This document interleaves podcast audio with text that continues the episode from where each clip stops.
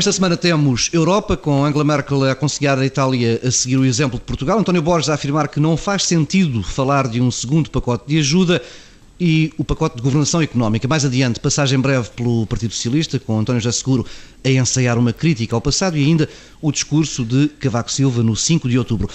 Pedro Dom Silva, Pedro Marcos Lopes, estamos hoje separados pelo Atlântico, eu estou em reflexão na Madeira, vocês aí por Lisboa. As eleições por aqui são, portanto, tema tabu, avançam outros assuntos. É inevitável começarmos pela Europa. Esta semana começou com a Grécia a dizer que não vai cumprir as metas definidas para o déficit em 2011 e 2012.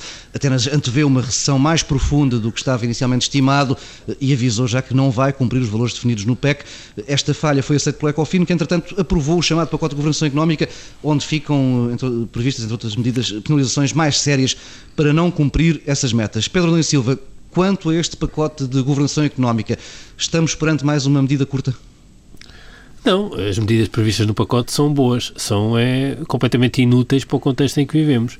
É, são medidas preventivas e, portanto, a Europa continua entretida é, com outros assuntos que não resolver o problema que enfrenta neste momento.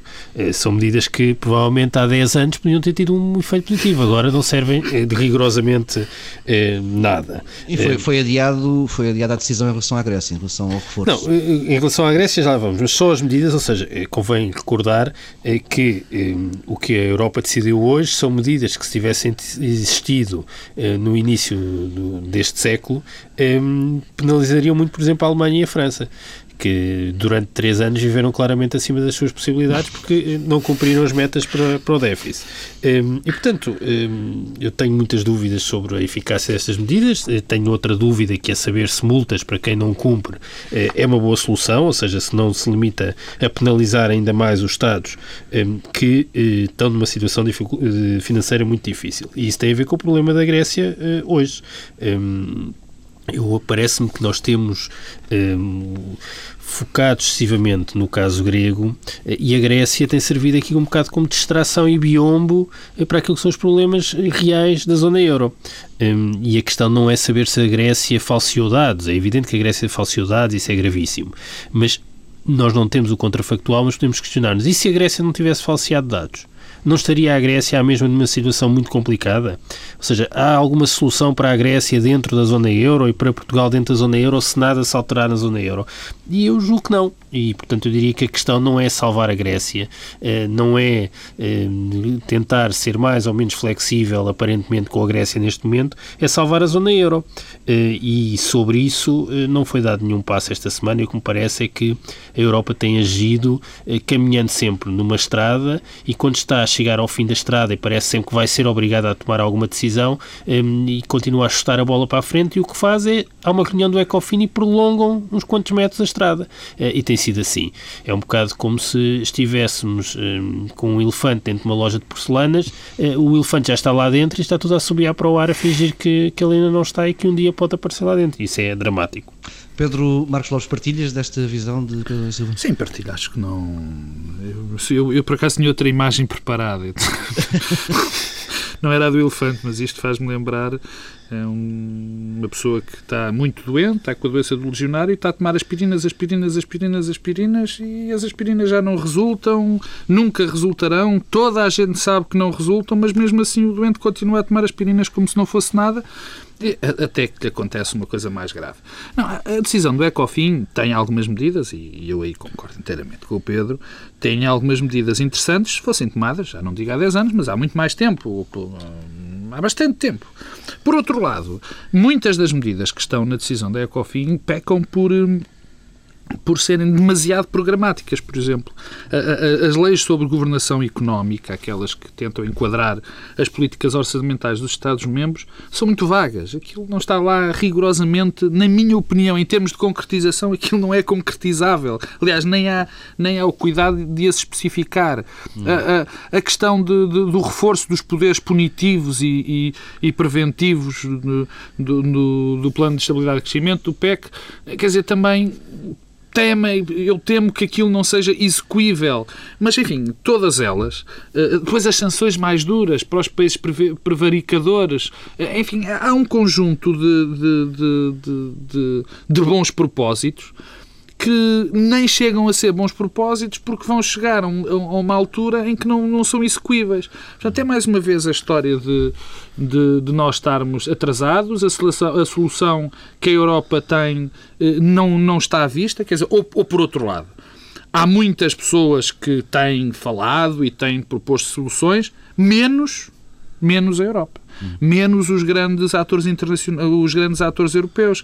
Quer dizer, é quase constrangedor é francamente, é, é, não é quase, é constrangedor ver os, os políticos europeus de, de referência uh, a falar sobre o futuro da Europa. Quer dizer, parece que estão a falar de uma realidade que não é que nós vivemos no dia a dia.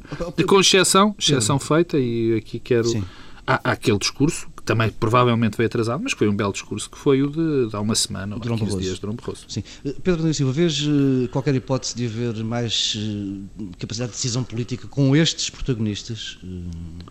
Bem, eu não sei se é uma questão. Não, mas eu, eu, não sei é, se é, é uma, questão, questão de protagonistas. Não. É uma questão do tipo de relação que há um, dos governos com os seus eleitorados nos países do centro. Um, o, que, o que se passou. No fundo, há aqui dois níveis, de, de, há duas dimensões. Uma que tem a ver um, com o exemplo grego e outra com a dimensão da política nacional em muitos Estados-membros. Hum, há uma coisa que me parece clara.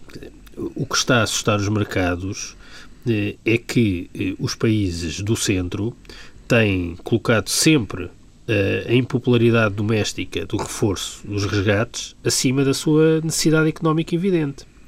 Um, e isso eh, é que está a arrastar a Europa para a situação em que está. Quer dizer, há uma questão que a nós. A questão é que essa lógica não vai ser invertida. Não, é? não... não vejo porque é que vai ser invertida. Mas... Acho que pode ser invertida porque há uma tendência que tem ocorrido em todos os países eh, da Europa: é que quem está no governo perde eleições e, portanto. Eh, Ainda tens esperança, portanto. Não, é, eu acho que é inevitável que haja uma mudança política nos vários governos e nos governos relevantes, no francês, no alemão e também, naturalmente, no espanhol. E, portanto, isso vai obrigar a alguma coisa mude, porque há uma questão que está muito para além da Grécia. E por isso é que eu digo que a Grécia tem funcionado aqui como uma desculpa e um biombo, que é, podem estes planos de austeridade funcionar? É, é possível? Quer dizer, as premissas estão corretas? Há algum tipo de austeridade expansionista? Quer dizer, toda a evidência vai no sentido inverso. E o que acontece é que, perante isto, os políticos alemães pura e simplesmente bloqueiam eh, quando têm de explicar as vantagens e os ganhos económicos eh, que o país tem tido com o euro. Ou seja, há aqui um bloqueio na pedagogia. Eh, e, e portanto, entre esse bloqueio e as consequências que ocorrerão fruto da degradação sistemática ou mesmo do colapso que se, que se anuncia, a linha é muito ténue e os políticos estão a abdicar dessa, dessa, de cumprir essa função. eu Quer dizer, já agora houve uma coisa muito interessante um, das várias coisas que se escreveram a propósito da morte do Steve Jobs. Houve uma frase do Steve Jobs que me parece muito interessante e é aplica-se muito bem eh, aos políticos hoje em dia e isso de algum modo tem a ver com aquilo que tu dizias, se calhar, os protagonistas. Uhum. Que é, eh, a certa altura, ele, ele, parece que era muito avesso às, aos focos grupo, aos estudos de mercado, tudo isso, porque dizia que as pessoas não sabem o que querem até tu lhes mostrares isto aplica-se eh, literalmente aos políticos eh, de hoje em dia. Os políticos abdicaram de liderar e ter uma função de pedagogia. Eh, e a política, isso é liderança. porque, na verdade, se calhar, se os protagonistas políticos escolhessem liderar os processos, não seriam tão penalizados eleitoralmente, ou até poderiam ganhar eleições, e a estratégia que têm, que é pura e simplesmente de incorporar o sentimento generalizado nas opiniões públicas e nos eleitorados, eh, está a fazer com que percam eleições e fiquem paralisados. Ah, okay, e isto, isto, tem, isto, tem, tudo a ver também com Portugal. É que eh, nós temos hoje em dia em Portugal também protagonistas políticos que abdicaram pura e simplesmente de dizer às pessoas o que é que elas querem. Fazer e de mostrar. Quer dizer, é o, é o, o atual Primeiro-Ministro que pede desculpas, eh, é o líder do PS que nunca tem opinião sobre nada antes de consultar toda a gente. E, portanto, essa função de, de liderança da política é isso que falta. E, isso pode ter, de facto, a ver com há, os protagonistas. Há um, Pedro Marcos Lopes. Há um paradoxo engraçado que, que, que, é o seguinte: nós estamos sempre a falar e sabemos que vivemos na sociedade da comunicação e todos os políticos estão muito enfocados na comunicação e nunca se viveu uma altura em que a comunicação fosse tão deficiente entre os cidadãos e os políticos. Isso é verdade. Porque uh, uh, essa fobia da comunicação fez com que, as com que, que, o tipo de mensagem fosse tão minimalista, tão minimalista, que não consegue transportar uma mensagem. E, e isso é um, um, dado curioso. Mas se me permites aqui duas coisas que o Pedro, Pedro disse. Pedro, desculpa, se, se, se, os líderes políticos não têm a certeza e aparentemente não têm a certeza do rumo que querem seguir, como é que pode haver uma boa comunicação? A questão é essa. Não, é? não quer dizer, sim e não. não. É evidente que se um político, se tu acreditas que o político não sabe para onde vai, aí não há nada a fazer, porque aí pode acontecer o que já tem acontecido, aconteceu no governo anterior e já tem acontecido neste, que está a dizer uma coisa sexta-feira e na segunda já está a dizer outra Mas eu, coisa acaso, completamente acho que os políticos, diferente. nomeadamente na Alemanha, têm consciência de para onde querem ir. São mesmo convencidos não. que isto é um problema de, Exatamente. de desvio e, moral e, eh, dos países que andaram a viver acima das suas possibilidades. Portanto, há aqui um lado de culpa moral que, aliás, em Portugal toda a gente se tem encarregue de incorporar, como se o nosso problema fosse um problema Sim, mas moral. Já, já há vozes mesmo na Alemanha que aparecem e que, e que não propriamente, provavelmente no governo, mas que, que aparecem e que dizem e, e que já têm uma visão diferente de, de, de, do, do, que está a acontecer. Mas há duas notinhas que eu queria deixar. O Pedro aqui falou primeiro na austeridade expansionista e primeiro queria falar na austeridade expansionista. É evidente, é evidente que, a mim parece-me evidente, que não há possibilidade de, de, de um crescimento, de, de haver uma expansão, quando não se tem contas públicas equilibradas e quando não Sim, há. Mas isso não é austeridade expansionista. Não é isso. Calma, eu sei, hum, enfim, mas foi, pareceu o que tu ias dizer. Quer dizer, há, há aqui. A questão é o justo balanço. Há de ser sempre o justo balanço, particularmente nesta questão. Ou seja, não, tem que haver uma, uma política bem estruturada bem comunicada e que nos mostre o caminho eh, em termos de crescimento económico e, por outro lado, tem que haver uma, um cuidado, e pegando naquilo que o Pedro também disse em relação à, à comunicação, tem que haver um cuidado muito especial em dizer para onde é que se vai. E eu tenho notado, por exemplo, em Portugal, e não é só em Portugal, eh, isto agora em termos europeus, mas, mas vamos pegar em Portugal, eh, nós temos que saber, a comunidade tem que saber a comunidade estará tão ou mais disposta a fazer sacrifícios se souber aquilo que vai acontecer a seguir, para onde é que se está a ir. O que é que, o, o que, é que, vai, o, o que, é que vai acontecer depois de nos sacrificarmos desta, desta forma? Eh, eh, quer dizer, vamos nos sacrificar apenas pelo sacrifício? Eh, vamos nos sacrificar para ficar piores do que, do que ainda estávamos? Quer dizer, não é possível implementar uma política desta maneira. Nós temos que saber ao que vamos. E o que eu, e, e, e o que eu penso ver, tanto na questão portuguesa, na questão portuguesa, nós funcionando como comunidade, e na questão europeia, é que ninguém sabe para onde é que vai. Estão-nos a vender a austeridade pela austeridade. Quer dizer, e, e, não há comunidade que aguente. E isto pode levantar, enfim, já o, já o dissemos várias vezes, problemas políticos, problemas sociais sérios. Quer dizer, nós temos que saber qual é o caminho a seguir. E neste momento não sabemos minimamente o caminho a seguir. O último ponto. O Pedro fala de que eh, eh, vão existir, eh, Pedro da Silva falou que enfim, vão existir mudanças, o que é normal, na Alemanha, na França, na Espanha. O, o problema que se levanta é que eu não tenho a certeza que essas, dessas mudanças que, que mudem o que quer que seja na política que esses países estão a mudar.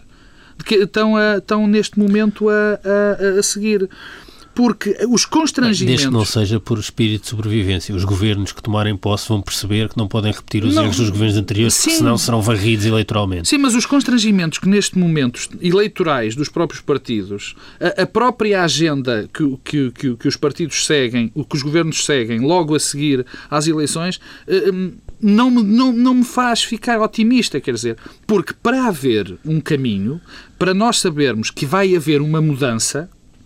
Temos que saber qual é, mais uma vez, em termos europeus. O, e nós não sabemos. Deixa-me, oh, Paulo Tavares, Pedro, deixa, não, avança. Deixa-me só voltar à questão da austeridade expansionista, porque o que eu quero dizer é, não estou a dizer que Portugal e os outros países da periferia da zona euro não precisem de fazer ajustamentos ou reformas, precisam. O problema é que isso só é possível se houver algum tipo de mecanismos de compensatórios. Eh, e isso tem a ver com os ganhos eh, dos países do centro. Ou seja, a Alemanha, nomeadamente, teve enormes ganhos com o facto de existência do euro. Uhum. E, e, continua a ter. E esses ganhos têm de servir agora como mecanismo de solidariedade. Por exemplo, a Alemanha tem de estimular a sua procura interna. É a única forma da nossa austeridade ter um efeito expansionista, porque nós podemos crescer, as nossas, fazer crescer as nossas exportações se houver mercados só, só para cresce, comprar. Exato, só cresce Agora, se todos os países entram numa espiral eh, de austeridade, isto vai ter um efeito recessivo profundo e que tem um problema. É que os países morrerão da cura.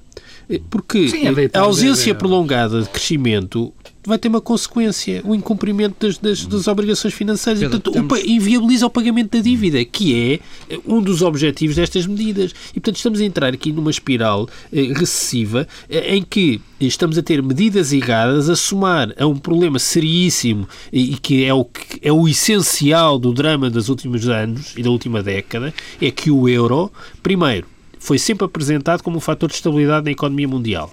Não é. Como vimos eh, as declarações de Dilma Rousseff, a Presidente do Brasil, esta semana, mostrando grande preocupação. Eh, vimos Timothy Geithner, quando esteve na Europa, com grande preocupação. Barack Obama não tem feito outra coisa. Esta semana, Ben Bernanke, que é, que é o, o Presidente da Reserva Federal Norte-Americana, no mesmo sentido. Ou seja, o euro é um fator de perturbação na economia mundial. Por um lado.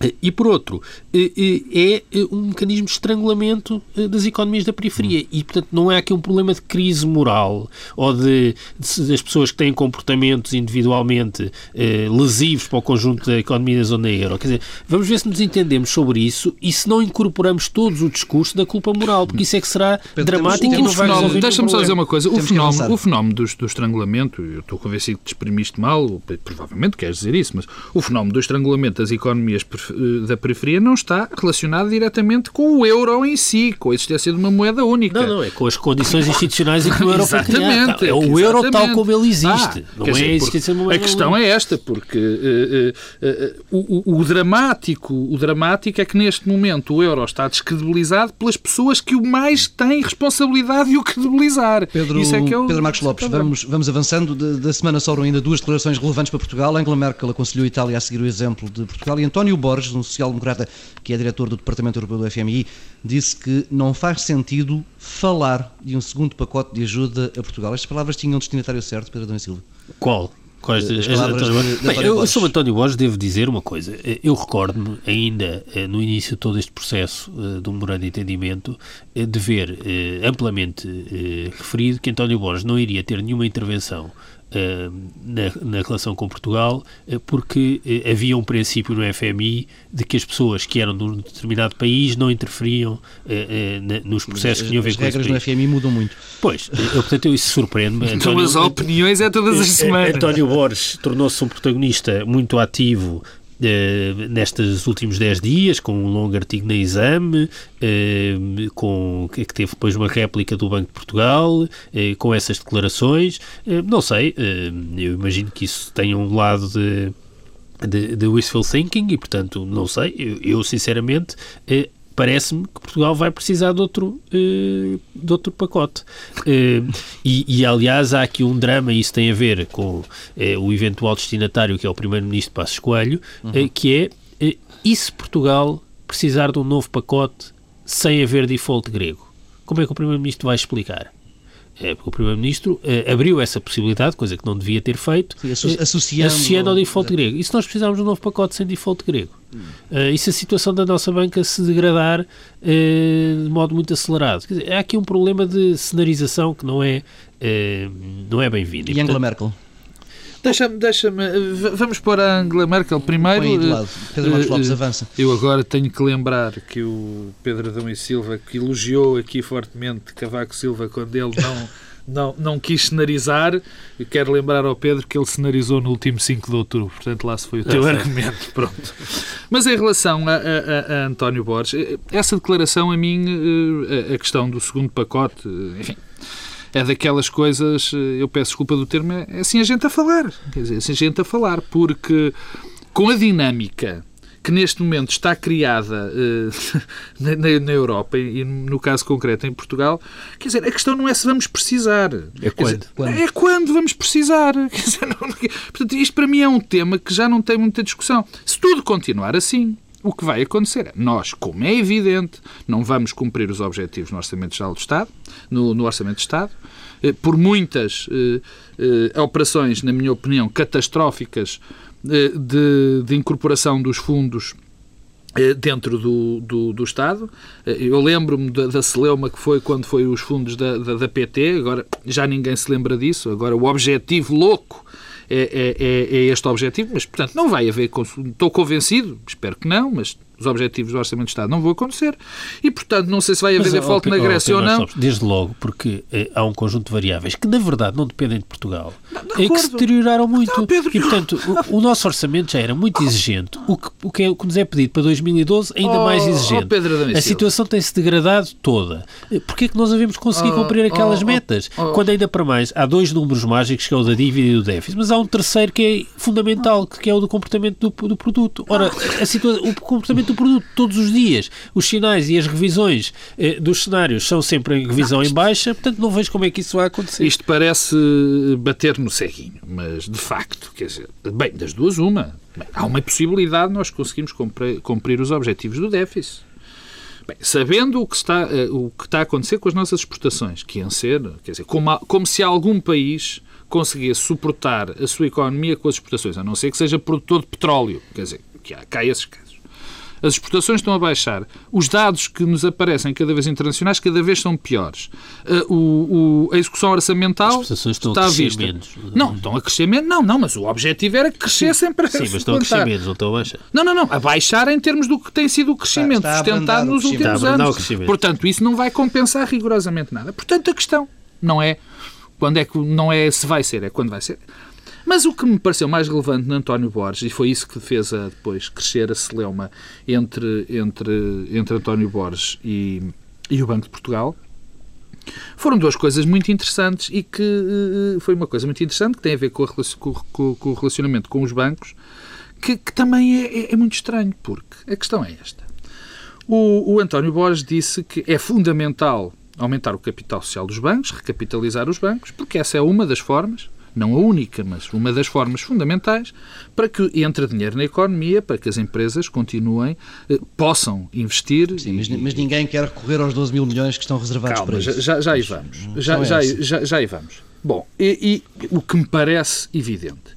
E depois eh, diz uma coisa eh, muito, na minha opinião, também sensata.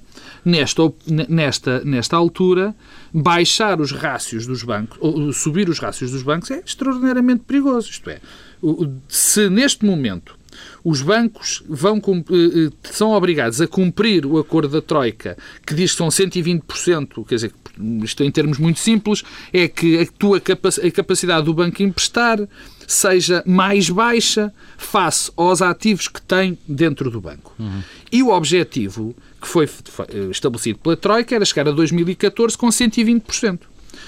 António Boas diz uma coisa que me parece lógica. Nós não vamos obrigar os bancos a fazer agora isto porque então menos liquidez vai existir no mercado. Claro.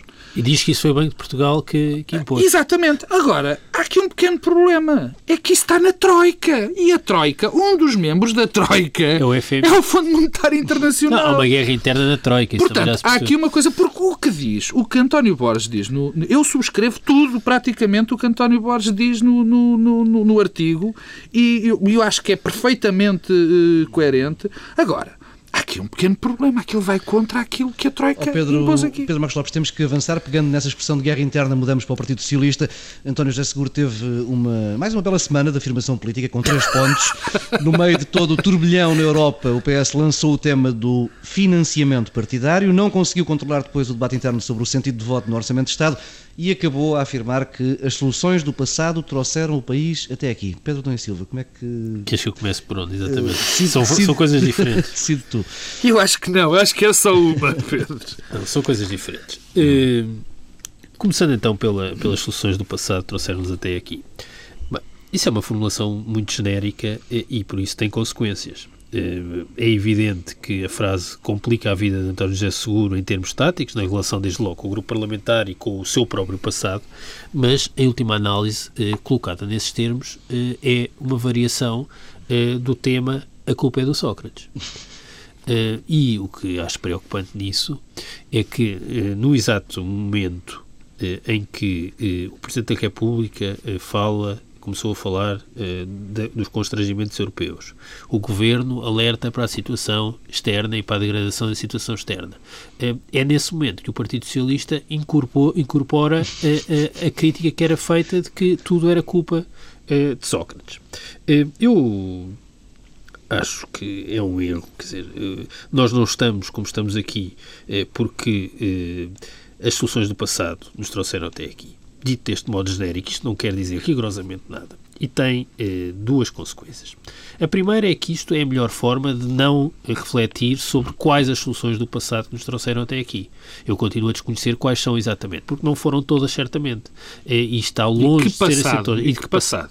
E está longe de ser todas. Aliás, eh, isso, essa nova atitude política e intelectual, eu tenho muita dificuldade quando os políticos eh, eh, apresentam-se como estes agentes da ruptura, eh, porque isso cheira-me sempre a uma outra coisa. E, portanto, posso achar também que há aqui uma dimensão tática que é, no fundo, acompanhar o discurso do atual Primeiro-Ministro na ruptura com o passado. E, e, e, no fundo, criar aqui uma antecâmara para uma eventual coligação. Eu acho isso muito mal. Mas tem outro problema que me preocupa, que é o seguinte alguém que foi deputado, presidente de comissão, cabeça de lista, dirigente dos órgãos nacionais do, do PS, eu vejo com muita dificuldade que possa dizer as soluções do passado trouxeram-nos até aqui. E nisso acompanho totalmente Pacheco Pereira, tem chamado muita atenção para o problema eh, da geração e do tipo de lideranças nos dois principais partidos eh, e o facto de virem das juventudes partidárias. É que uma das características, e Pacheco Pereira tem sublinhado isso sempre, e eu acho que tem inteira razão, é que esta dependência, esta profissionalização da política impede as pessoas de dizerem não. E o que me parece é que quando alguém está contra e acha que eh, genericamente as políticas são erradas, tem de dizer não e sair e não pode continuar eh, como se nada se passasse. Eh, isso é que é dramático, porque no fundo, eh, o, que, o que acontece é que nós temos políticos que eh, defendem tudo eh, e o seu contrário passado uns tempos. Ou seja, era tudo um oásis a seguir foram estas políticas que nos trouxeram até aqui. Ou uma versão, para mim, que ainda é pior, mantêm silenciosos, aceitam os cargos e os lugares e a seguir dizem exatamente o contrário. Uhum. Isso traduz uma degradação eh, da vida política eh, muito grande. Depois, se calhar, eh, deixo para daqui a um pouco a questão dos temas que têm surgido, ou seja, do financiamento partidário, corrupção. Das, da corrupção, das contas do partido. Mas eu acho que isso é muito preocupante. Eu, eu, eu, não, Mas a não lógica é, nada, é mesmo. Não é nada fácil a vida eh, de um líder da oposição num contexto destes, ainda para mais, porque ao contrário do que aconteceu da outra vez, quando o PS esteve na oposição, em que rapidamente as sondagens passaram a dar o PS à frente. Desta vez, eh, a marca PS é muito penalizadora e, portanto, também é natural, é natural que António José Seguro se queira demarcar da marca PS e do, do passado. Agora, isto não é a melhor forma de o fazer eh, e porque tem esse problema, quer dizer, eh, ainda há, há 10 dias, por exemplo, Augusto Santos Silva renunciou ao mandato de deputado. Eu acho que isso mostra uma diferença do tamanho do mundo em relação a outras pessoas que vão ficando caladas eh, e mantêm-se deputados quando, pelos vistos, discordam. Quem discorda tem de saber escolher o momento para sair. Uhum. E eu diria que eh, acho, acho, acho até muito triste, quer dizer, que de repente já não se vê ninguém a defender o passado recente. Como se tudo o que a situação que Portugal enfrenta hoje fosse culpa das políticas dos últimos anos. Não é verdade. Não é verdade. E, e, e, se o PS acha que se vai afirmar eh, no curto prazo com essa lógica, eu parece-me que está muito enganado. Pedro Marcos Lopes. O que é que és que o Pedro Marcos Lopes diga? Qual dos pontos uh, sobre o Partido Socialista? Não há vários, quer dizer, de facto há, mas uh, eu, eu, acho que aquilo que se está a passar no Partido Socialista era, era previsível, era muito previsível. Quer dizer, nós estamos perante um líder de que nem nunca soubemos rigorosamente nada. Nada. Nós sabíamos que ele queria ser presidente do Partido Socialista. Faz-me lembrar uma banda desenhada que era o Is No Good, que queria ser califa em vez do califa. Quer dizer, e era a única coisa que nós sabíamos de António José Segura, é que ele queria ser califa em vez do califa. A questão, Pedro, é e agora? Já sabemos mais alguma coisa? Não, agora continuamos a não saber rigorosamente nada. Bem, em termos de agenda, eh, a coisa é basicamente catastrófica, quer dizer. Andamos, eh, saímos do Congresso eh, no discurso com um código de ética, que ninguém, enfim, claro que já, já se esqueceu o código de ética, que era uma ideia absolutamente uh, extraordinária de António José Seguro. Agora vimos uh, para a lei do financiamento dos partidos. De vez em quando vamos ter umas reuniões assim com um aspecto muito sério. Pedimos umas reuniões, pede umas reuniões com um aspecto muito sério a Cavaco Silva e, e a Passos Coelho. Quer dizer, e isto é quase constrangedor em termos de liderança, porque também, é, mas também é muito previsível. Quer dizer, quando não se sabe, há, há, há uma coisa típica nos políticos que não têm pensamento político. É caírem sistematicamente no populismo no populismo, numas coisas que caem bem às pessoas, de falar dos problemas da corrupção, a corrupção. Se tu reparares, não Mas há. Mas convenhamos que sobre a corrupção, o PS, do ponto de vista do, do, modo como se comportou no Parlamento perante as propostas de lei, teve uma, uma, não, não, não, uma posição exemplar. Em qual? Votou contra o enriquecimento ilícito. Foi o único partido. Oh, Pedro, oh, Pedro, que, oh, Pedro, não vale a pena também pôr tudo no mesmo saco. Pedro, Pedro, calma. Eu não estou a falar do enriquecimento ilícito. Eu estou a ver, eu estou a falar é dos constantes discursos da corrupção, que foi o único discurso que nós vimos até agora de, de de António José Seguro. De facto, o Pedro já aqui citou o, o, o Dr. Pacheco Pereira tem muita razão. Quer dizer, quando se fala desta questão, desta dimensão dos profissionais da política. Mas é, é preciso distinguir as coisas entre o profissional da política e o político, ou o aprendiz de político, porque eu acho que quem sempre esteve nas Jotas e nunca saiu e que viveu sempre na lógica partidária há de ser um eterno aprendiz de político e nunca há de ser um político a sério. Mas há aqui duas dimensões que também convém distinguir que é eu acredito que tenham que existir políticos profissionais. Profissionais da política. O que tem o. Agora, quando estão na política, são profissionais, fazem aquilo, sabem aquilo que estão a fazer. O grande drama são os políticos, são quando esses políticos não sabem se não podem sair da política porque senão ficam desempregados. Esse é que é o verdadeiro drama. Porque nós corremos o risco também, com este discurso que não pode haver profissionais na política, eh, bem, eh, deixamos de ter políticos, basicamente. Portanto, também é um discurso que tem que ser bem uh, enquadrado. Agora, e, e, só terminando, António José Segura, em muitas alturas, faz-me lembrar uh, uh, o pior de Manuela Ferreira Leite. O pior de Manuela Ferreira Leite. Manuela Ferreira Leite, ao menos, nós sabíamos o que é que ela pensava tínhamos, sabíamos, não, não era nada de especial nem de especialmente extraordinário, mas sabíamos. De António José Seguro não sabemos rigorosamente nada. E depois, deixa-me só dar a última, é a mesma última nota, que é esta história do orçamento. Eu acho este verdadeiramente espantoso que esteja a, a, a, a falar do voto, que o, o, que o próprio PS esteja a falar do voto no orçamento, quando ainda nem sequer sabemos que orçamento é que vai, que vai haver. Mas isso é o que António José Seguro defende. O quê? Tu estás a dizer é que a resposta... Não, não, mas isto aqui era outra, o outro ponto do que daquilo que está a passar no PS. Mas, oh, oh, oh, Paulo Tavares, deixa-me então eh, Muito pegar na questão orçamental. Eh, isso é um dos problemas de quem está na oposição, quer dizer, eh, acaba sempre por eh, gerar este tipo de conflitualidade e de, e de discussão interna eu julgo que não há nenhum problema em relação ao voto do PS no orçamento, porque uma coisa era no passado em que havia um governo de maioria relativa. O governo não precisa do voto do PS. E, portanto, eu não vejo que a ideia de pré-anúncio da abstenção faça algum sentido neste contexto. e, e nisso António José Seguro tem razão. Claro e, portanto, há aqui uma especulação abusiva e parece-me que o PS percebe bem que este orçamento ainda faz parte, é um prolongamento das eleições e não fazia sentido eh, que, se o orçamento corresponder eh, ao cumprimento do que está previsto no memorando de entendimento, que o PS votasse contra. Eh, mas nós não conhecemos o orçamento. O governo não depende do PS para aprovar o orçamento. Isso vai para além da Troika, isso, como tem sido se for para além da Troika, logo se verá. E, portanto, não vejo que essa questão se deva colocar. Agora, há outra questão que tu colocaste há pouco, que é a desfocagem do discurso. Uhum o PS, na verdade, eu não consigo perceber isso. Há certamente muitas boas razões para falar da reforma do financiamento dos partidos, da reforma do poder local, local até do financiamento do PS como tema, embora seja um pouco insólito eh, isso aparecer agendado eh, para o país ficar a saber que o PS está a discutir o seu próprio financiamento eu acho que deve ser discutido nos, nos órgãos do, um partido. Não faz sentido ser uma questão tratada eh, pelo mangas de alpaca qualquer. Portanto, isso é uma questão. Agora, que o PS exteriorize isso, eh, há aqui um problema de, da mensagem. E a mensagem que passa é que o partido começa a estar desfocado.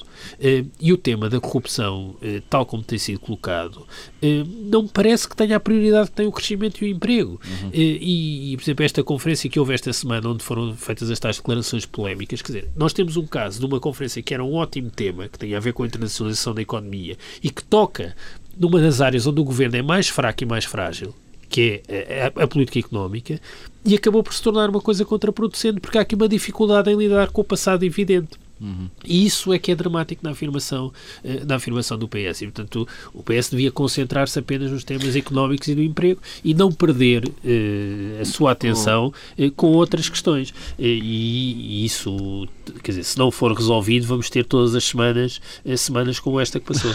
Não, eu queria também salientar. Lopes, muito rápido. A, além disto, além disto, que é evidente, quer dizer, é perfeitamente estapafúrdio que, que esta agenda do Partido Socialista num momento como este.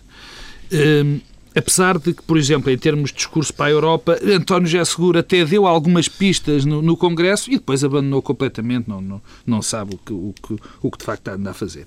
E depois há uma nota que se está a tornar uh, também uh, verdadeira, quase constrangedora também, que são os debates na Assembleia da República uh, entre o Governo e o, e o Partido Socialista. Quer dizer, é, é, é, é perdoe-me o termo, é sova em cima de sova, porque parece que o PS não vai preparado para, para os debates, uh, vai buscar temas que, que, de facto estão fora da agenda e que não preocupam não, os portugueses. Não, não, nem, é só, não é só isso. Por exemplo, recuperando o último debate e que teve a ver também, e que esta questão da internacionalização da economia está ligada a isso, que é. Não faz sentido, e isso mostra a dificuldade em lidar com o passado da nova direção, o novo PS, que eh, quando o Primeiro-Ministro eh, diz e o que é que o PS tem, eh, o que é que esteve estes anos todos no governo e tem para dizer em relação à diplomacia económica?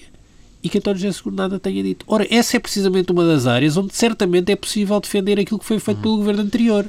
E, portanto, isso é que não se compreende. Quando uh, este governo andou dois meses a fazer um relatório que é uma vergonha, dizer, é uma vergonha aquele relatório para a reorganização da diplomacia económica. Um, aquilo não seria aceito, provavelmente, em muitas faculdades, como trabalho de, de estudantes, como trabalho de grupo dos do estudantes. De licenciatura. De licenciatura, sim, sim. Um, um, um trabalho de grupo de alguns estudantes. Que, que, aquele relatório da, da, da, reorganização da diplomacia económica eh, não seria, no lixo. Não, seria, não seria aceito. Eh, e eh, no debate com o Primeiro-Ministro, quando Seguro esgota o tempo todo a falar deste assunto e não é capaz de defender o legado do governo anterior nesta área, onde ele é fácil de ser defendido, isso mostra bem que há aqui um desconforto evidente e que depois, quando o desconforto é evidente, mas não é assumido de forma estruturada, resulta em frases como estas: as políticas do passado trouxeram-nos até oh, Paulo, e só para. Não, Paulo, não, não, vamos ter não, que, não. que, terminar só com uma palavra. Peço-vos uma, uma palavra a cada um sobre o discurso de 5 de outubro de Cavaco Silva. Pedro, Pedro Silva, vais repetir o elogio da semana passada? Não, este discurso, ao contrário da entrevista televisiva, não teve nenhuma uh, novidade. Foi uma consolidação daquilo que tem sido a retórica retórica do, do Presidente da República ao longo dos anos. Um, há contradições evidentes, quer dizer, havia limites para os sacrifícios. Esta semana estamos confrontados com uma situação que irá exigir grandes sacrifícios aos portugueses, provavelmente os maiores que esta geração conheceu. Portanto, isto, contra, isto é uma contradição gritante com o que Cavaco Silva disse há meses atrás. Eh, e o que me parece é que Cavaco Silva tem um problema que se revela nestes discursos, eh, para além da homilia moralista com a qual eu tenho imensas dificuldades em lidar, mas que é eh, a presidência de Cavaco Silva oscila entre a guarda avançada do governo ou crítica do governo. E a função do presidente não é isso, não é nem ser a guarda avançada do governo, nem um crítico do governo, é alguém que seja capaz de moderar, de ouvir, de colocar os partidos a falar e que funcione uma espécie de almofada, integração do conjunto do país. E Cavaco Silva é incapaz de assumir esse papel. Pedro Marcos Lopes tenta ser um pouco mais económico. Não, eu sou, eu sou, eu, eu sou mais económico porque porque posso, podes pôr a bobina da semana passada, quer dizer, porque eu estou cansado das contradições de Cavaco Silva, quer dizer, Cavaco Silva diz tudo e o seu contrário no espaço de uma semana, ou de um ano, ou de 15 dias, diz que disse coisas que não disse, de, não diz coisas que já disse, portanto, isto é o costume. Uh, uh, de, aponta uns caminhos com coisas tão vagas, tão, tão vazias, como sejam, uh, temos que apostar na floresta, na reabilitação urbana, no, no arrendamento, que todos já sabemos. E há uma dimensão até no, no discurso que eu até gostei que foi pelo menos Cavaco Silva, parece que sabe que sabe um caminho, quer apontar um caminho, que é coisa que neste momento nós, nós não sabemos qual, qual é. Agora, Sim, a parte Pedro, não, não, basta, não basta falar de crescimento oh, económico para que ele aconteça. É? Olha, oh, oh, oh, Paulo, eu por esta altura já me falar em crescimento económico, é só mal. falar já não é mau. E depois há a dimensão, há a dimensão de facto que, que, que não é suportável, quer dizer, de, de, no discurso de, de, um político com a responsabilidade de Cavaco Silva. Quando se diz cultivem-se estilos de vida baseados na poupança e no, na, na, contenção de gastos desmesurados. Bom, eu, vamos lá, de que é que estamos a falar? Quer dizer, quem ouve Cavaco Silva deve estar, pensa que Portugal era um país, que é um país que não tem 20% quase da população pobre, com saneamento básico, com muitas pessoas em Portugal tens, tens, sem saneamento básico, com salário médio de 750 euros. Mas quer dizer. Eh, mas também com muita gente a acumular há, pensões e com pensões então, milionárias. Oh, Pedro, é que esse oh, Pedro discurso, de acordo, mas não, mas não é, é, esse, é que, não, mas é esse, que interessa. Esse discurso de Cavaco Silva cria as condições para que possamos eh, criticar Cavaco Silva por acumular pensões. Por Meus caros, fica por aqui esta. É também dramático. Pedro, fica por aqui esta edição do Bloco Central. Na próxima semana estaremos todos juntos em estúdio, certamente com liberdade para falar sobre a Madeira e o resultado das eleições regionais.